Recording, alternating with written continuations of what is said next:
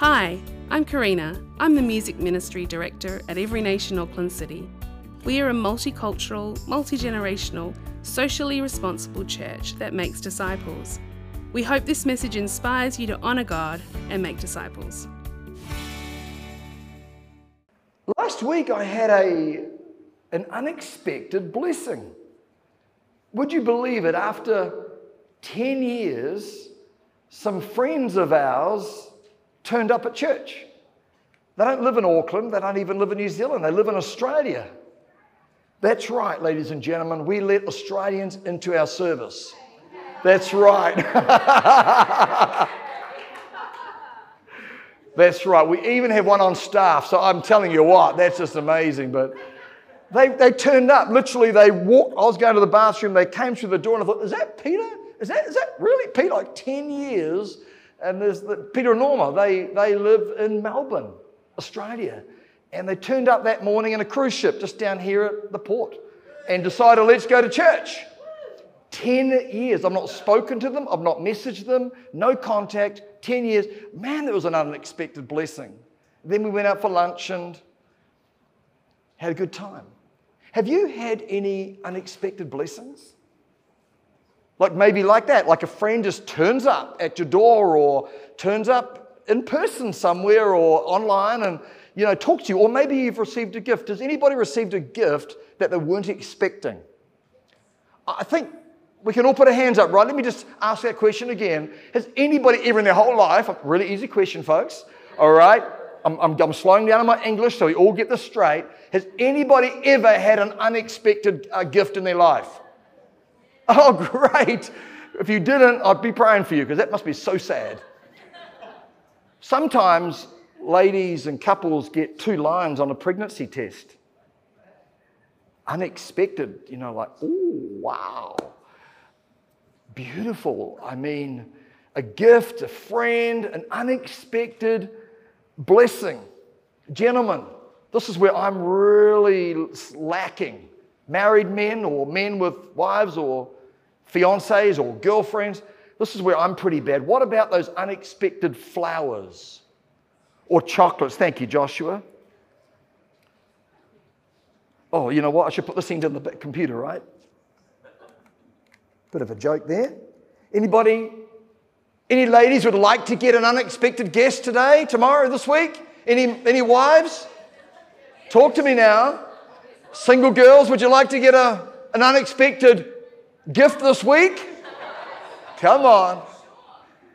You know it's not working, and that's okay. That must be me, Joshua. So I'll just go with this. You know, there's an unexpected guest or gift of a different kind, an unexpected blessing. There's a photo coming up here of my brother in law. So there's my brother in law right there. You'll recognize one of those ladies. That is three sisters and a brother. And during lockdown in 2020, he fell ill. And in a very short space and time, a disease gripped his lungs and hardened his lungs slowly and progressively. It was essentially like strangulation, slowly from the inside out. And he died in January 2021. His name was Graham Dallow. He didn't suffer alone. Those three sisters did an outstanding job of nursing him to the end. Probably in hindsight, some intervention earlier might have been good.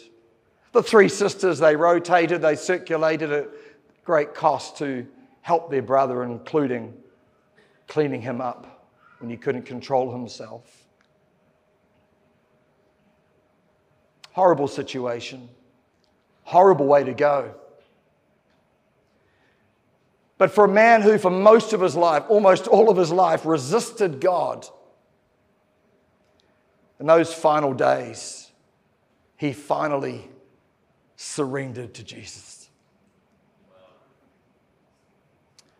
Sometimes the most unexpected blessings come through suffering. I want to suggest to you that maybe the best most valuable gifts from God seem to come often through suffering. Not to mention, we had absolutely no idea, but he was a man, an unmarried man. He previously married, he's divorced. We had no idea, but he left a significant financial gift to his siblings. Incredible blessing. Could some of the best unexpected blessings in our life actually come through hard times? Those moments where you ask, Where is God? Are you here, God? Do you see this when you even have doubts about your faith or about the reality of God? Is He really here? Does He really care? Maybe in moments you're not sure you're going to make it mentally, emotionally. Am I going to make it? Can I get through this? Those moments of suffering. Does anybody know what I'm talking about, or have we all got mountaintop lives all the time? Yeah. When it seems unbearable, when you even feel a bit frightened. God, I don't know how this is going to work out. I can't see a way through. Sometimes the most special, valuable, long lasting, best blessings are found in hard times. The disciples, they had a day of unexpected blessings. Izagani, he spoke about it last week. I mean, it was a great day in the office. They had 5,000 people there, at least just men, I think, in the Bible. Is that right? Maybe 10 or 15,000. You know the story. If you didn't catch it last week, you can catch it online. I thought it was an outstanding message about the boys' lunch and how God took it. Remember that? Talk about unexpected blessings like I'm sure the boy was and it wasn't expecting it. I'm sure the disciples, well, they definitely didn't expect this. The 5,000 or 10 or 15,000 human beings on that mountain, they didn't expect this. This was great. Like, come on, good times. And all this did was further reinforce their messianic hope. That's what scholars would call this. The messianic hope is that the people of the day we're trusting the days of old, the prophecies of old that would talk about someone else, a Messiah coming. And they all expected a military leader, a political leader to rise up and overthrow the Romans. This is Jesus, he water to wine and feed the 5,000 and just a few other miraculous deals in between. And they're expecting, I mean, the atmosphere is feverish. The expectation is huge. There's a positive mood going on around here. But Jesus does something so unexpected. We learn in Matthew's rendering of the story and Mark's rendering of the story, this is what Jesus does. He sends the disciples away. The disciples also were brought into this whole messianic hope this expectation. That's partly why they left all their, their, their lives to follow him because they thought he was going to overthrow these wretched Romans who are making our lives hard. Maybe even they thought to themselves, well, we're going to get a little bit of uh, acclaim and prestige by associating with Jesus because we're part of the crew. And our family back home, they're going to benefit from all of this because we're going to be free from the Romans. So they were bought into this thing completely and Jesus turns to the script and he says, Hey guys, I want you to go on a boat and go across the river. And he dismisses the crowd to go back to their normal jobs down at the warehouse and the bank and stay at home mums or whatever. They, they all went back to their community, their lives. And Jesus went up the mountain to pray. What could the disciples have been thinking and feeling at this point? They'd witnessed the 5,000. They were just like the crowd with expecting this messianic hope. And it's like I said, it's like that why they left everything. It'd be one of the reasons why they left everything. But Jesus kills the vibe. He perceives the intention of the crowd. You read it in John. We're going to read the scripture shortly. He, he kills the vibe. He, he's, he sees that they're going to try and take him by force to be their king. And he perceives that the disciples want to do exactly the same. So he sends them on their way. Before the disciples even had a chance to join forces with the crowd. Now, I'm sure they were super confused at this point. Come on, Jesus, we've got the show going on here. We're, we're, we're, we're smashing it in the, in the media world. We've got all the likes, all the clicks. We're trending. It's going great. And he says, Go and get in your boat. You, the rest of you, go home. I'm going to pray. I'm sure they were confused. I'm sure they were even a bit frustrated. We left all of our livelihoods to follow you. I'm sure they were a bit disillusioned like, what are you doing? Let's read in our scripture John chapter 6, verse 16. That's the mood of the text. I want you to read this text with that mood of confusion, disillusionment. What is up? Are we all good? Verse 16. Now, when the evening came, his disciples went down to the sea, got into the boat, and went over the sea towards Capernaum. And it was already dark, and Jesus had not come to them. Then the sea arose because of a great wind was blowing. So when they had rowed about three or four miles, they saw Jesus walking on the sea and drawing near the boat and they were afraid. But he said to them, It is I, do not be afraid. Then they willingly received him into the boat, and immediately the boat was at the land where they were going. This is the word of the Lord. The title of our message today is Unexpected Blessings from a Storm. Let's pray. Thank you for your word, Lord. Thank you that we can anchor our hopes, our future, our faith upon your word, the infallible, inerrant word that doesn't alter depending on weather or governments or economy, but it's forever present. Thank you for such a gift. And may it be a central part of our lives from Monday through Sunday and bring strength and hope and peace.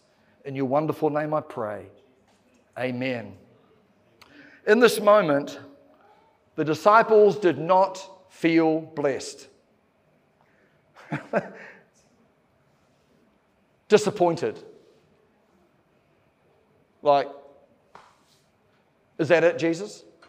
Have you ever been a bit disappointed in God? Have you ever been disappointed with God? Note in the scripture it says it was already dark and Jesus had not come to them. I, I think we can read between the lines that he sent them down to jump on the boats and head on off. And uh, he said, I'm going to go and pray. I think they might have expected that Jesus was going to circle back around and join them on the boat, right? Maybe they hung out. We can't see in the scripture. We can't. Maybe they sat on the edge of the, you know, the shoreline there. And well, is Jesus coming? I don't know how many hours passed by, but it's now evening. It's getting dark. If I'm not mistaken, he fed the people their lunch. Now it's evening. I guess it's been a few hours, right, between lunch and evening. Would that be a fair summation? They've been hanging, maybe the, the disciples have been down there like, we don't really want to go without Jesus. We're, we're confused, we're disappointed, but we'd like him to be with us. And they kind of hang out until maybe somebody says, come on, boys, we better get rowing and do what, follow what Jesus said. He's not coming. With maybe a bit of sigh, a bit of attitude, a bit of resentment. I don't know for sure, but I do know they were disappointed with Jesus.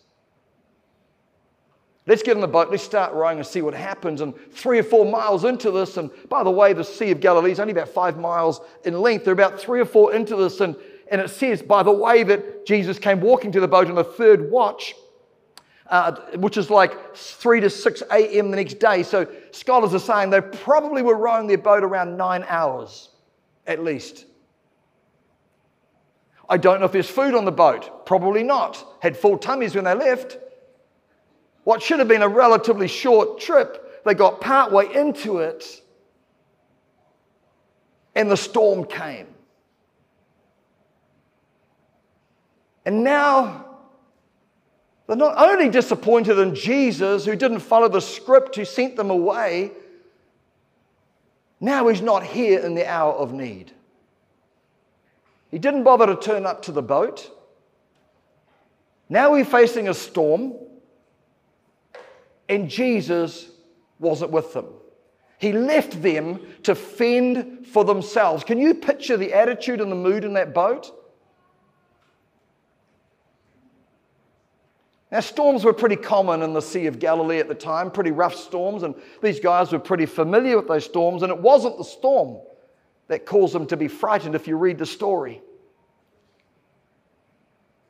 Have you ever felt like God's not there and you feel like you're trying harder? You're trying harder in life. You're trying harder to solve the relationship problem. You're trying harder to work longer. You're trying harder. Have you ever felt like that you're just tired and weary and it's just not happening? You feel like you're not making any ground. Does anybody else feel like that sometimes?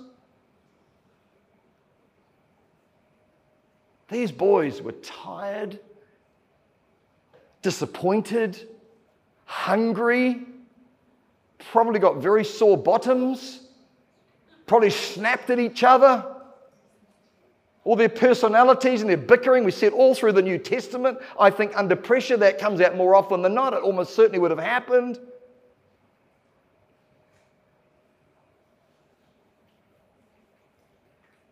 They've been paddling for about nine hours, maybe longer.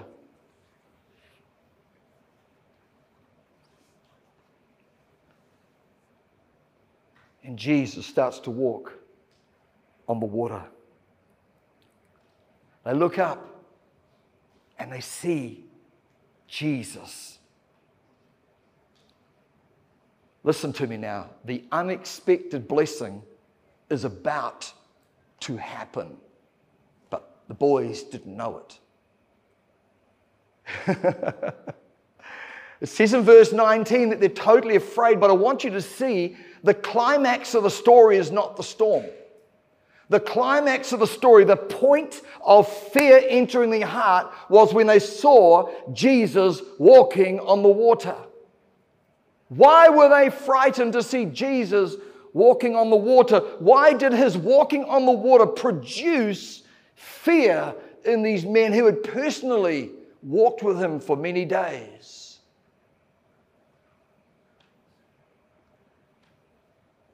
Maybe like the other people, they believed that the, the prophets of old, that there's going to come a Messiah. They thought he would be a prophet.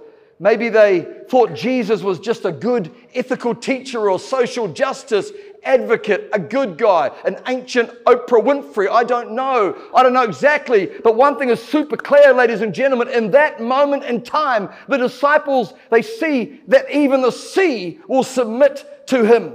They realize he is so much more than what they realized. They thought he was just that guy.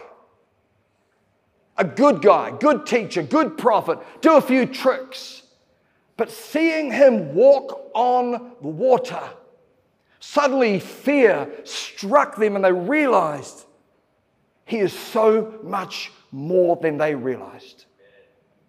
Perhaps Perhaps their minds drifted to the ancient Psalm 77 and verse 16. It says, When the waters saw you, O God, when the waters saw you, they were afraid. Indeed, the deep trembled.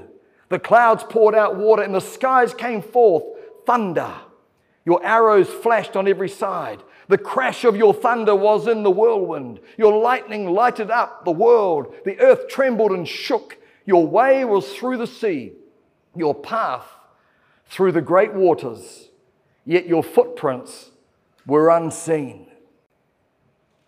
Yes, Jesus is the Messiah that they were expecting, but seeing him walk on water, they realized in that point in time, as I said before, that he's so much more.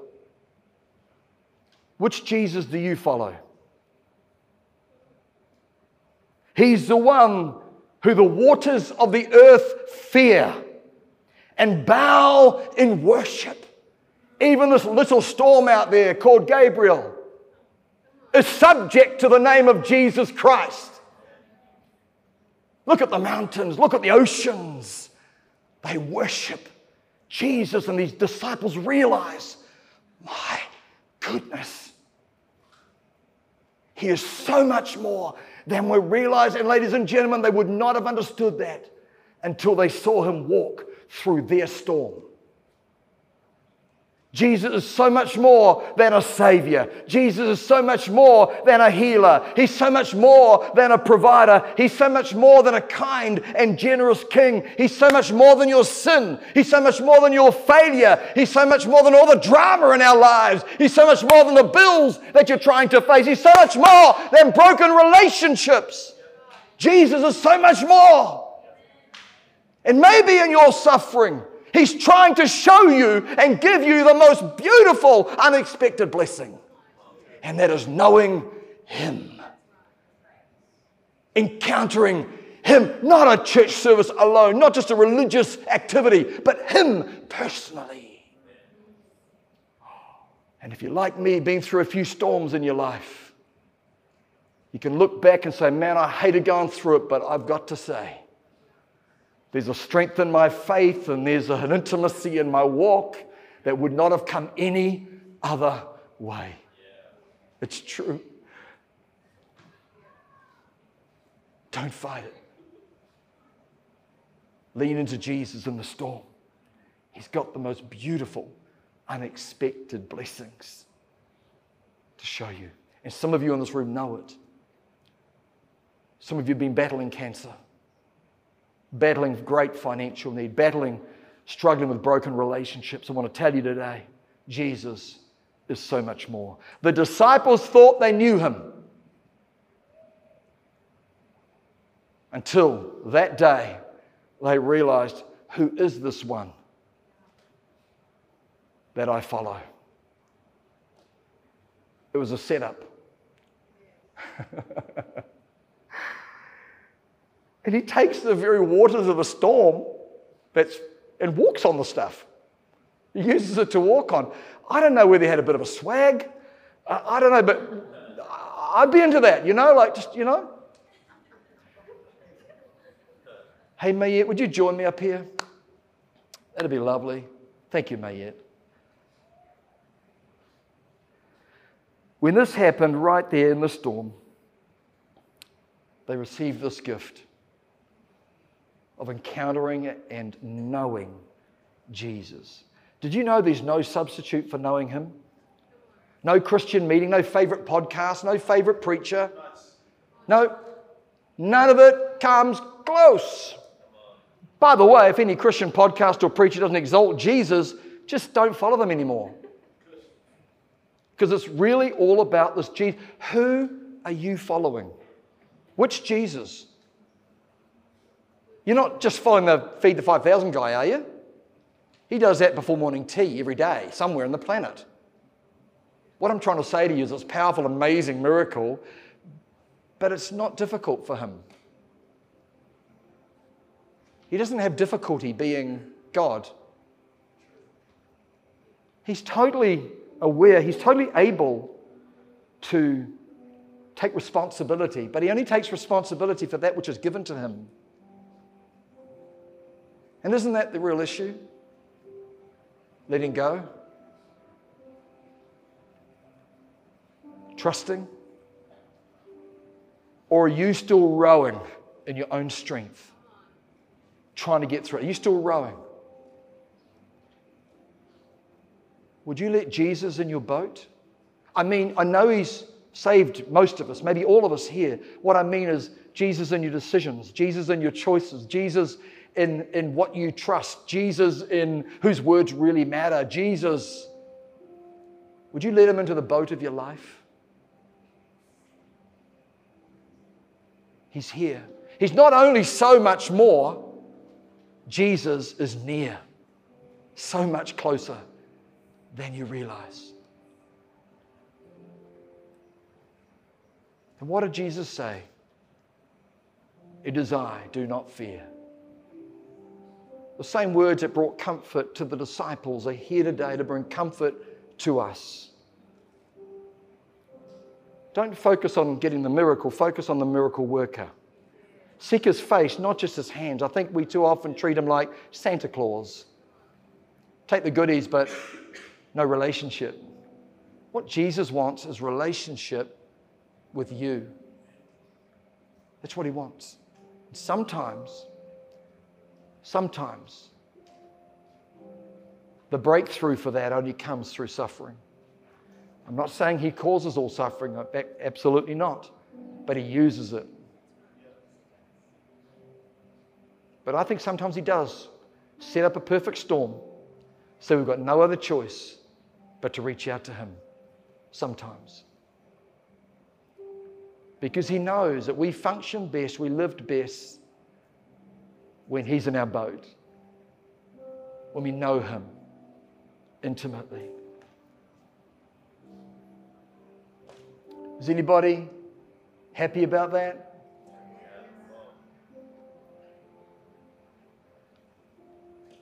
Maybe we could put the clock up there. That would help me just so I know where I'm at with time.